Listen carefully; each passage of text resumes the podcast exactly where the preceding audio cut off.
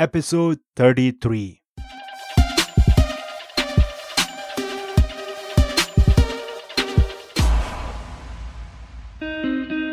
you open your mind, there's no turning back. The path to building superior intelligence requires us to unlock the most fundamental secrets of the universe. You are on the verge of having the life most people can't even imagine. Welcome to the Joel Sid Podcast. In this podcast, we decode life and hack success with the help of neuroscience, cognitive psychology, and cutting-edge research that you can apply to your daily life. Hello. This is your host, Sid, and today's episode is about feeling failed or failure mindset. We'll be giving you some kind of strategies and hacks, how you can actually apply them in your real life. And these strategies are based on science and some strategic methods. So without wasting any time, let's do this. So many of us have experienced failure. We have failed many times, and we have recovered from it. But most of us recover fine, like we know it's okay, it's part of life. But some of us don't. Failure leaves this permanent, profound feeling of always looking out for failure. We are constantly looking for disappointment. Why some of us recover while others don't? That's the question we asked before even doing this. I was like, why do some people recover from it and others don't? Let's talk about what exactly this failure does to us. It forms feelings of failure, limiting beliefs. And these beliefs, they become barriers to our future success. We start saying things like, we can't do this, or this won't work, or it's not doable. You name it. I have to admit, I have done this so many times, and I see many people around me doing this. And I'm sure many people in our audience have been there at some point in their lives as well. This practice of failure mindset is so destructive for us because it keeps us so focused on our mistakes that we totally overlook our own contributions, achievements, and successes we had prior to this just one mistake. It seems like 80-20 productivity rule applies to failure as well. Seems like we overlook 80% of the good things we have achieved in our lives for those 20% of the things that didn't work out. Now take for an example Da Vinci. He created many works of art, and some for that time period were considered failed attempts, and even he himself discarded many of them. But today, just because of the success of Mona Lisa and how it's remembered in the history, every single thing, including the failed ones that Da Vinci created, they're all considered high value. All that matters is how it all ends. Life is kind of like a journey.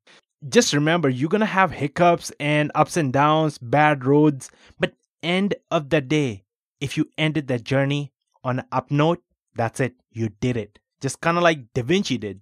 Now, there are two popular schools of thought when it comes to viewing failure from professional perspective. Number one, you either succeed or you learn.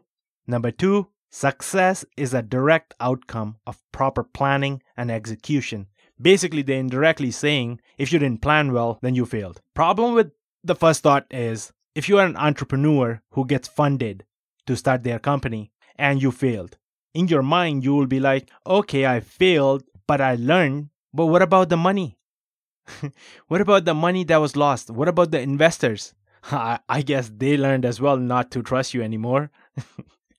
I think the truth is somewhere in the middle of both ideas. If you did plan and executed effectively, and for some whatever unforeseen reason you failed, that's a learning lesson.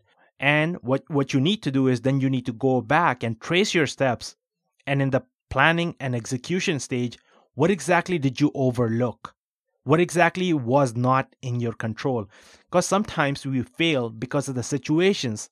They're not in our control.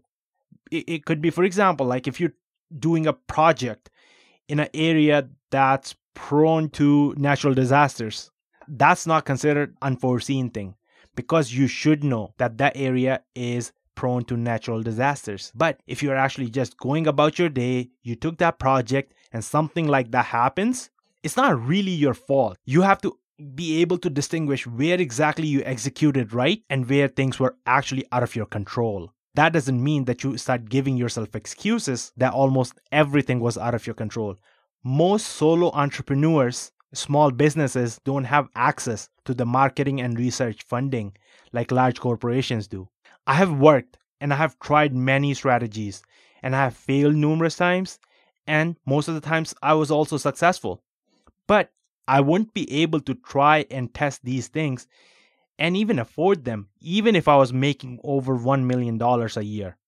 There are benefits to working in a big corporation where you actually get to try these things more or less on their cost and you learn from their mistakes because they can afford it. But as a solo entrepreneur, you can't, or a small business, you just can't. So now here are a few strategies and hacks that you can apply to minimize your failure. Number 1, project management. Number 2, time management and priority setting. 3rd, burnout management.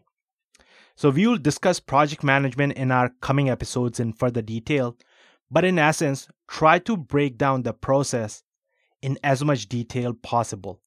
Time management we discussed, and we'll leave the link in our show notes so you can actually go back to that episode. For priority setting, we also have an upcoming episode, but I'll give you 3 ways to tackle it. Number 1, overall impact assessment. Identify how much impact this thing will have. So let's say you have priorities A, B, and C. If you decided not to do A and you choose B, what's the impact of A overall? So you need to know the impact of that priority versus the other one. Second one is time allocation, meaning time needed to finish or mitigate the task or the project. Third one, personal impact. This relates to stress. There are certain priorities that might have very similar impact. If you were to do A or B, they have more or less similar impact. Now you need to actually see which one is stressing you out the most. These are the 3 things to keep in mind when you're setting priorities. Now, burnout management.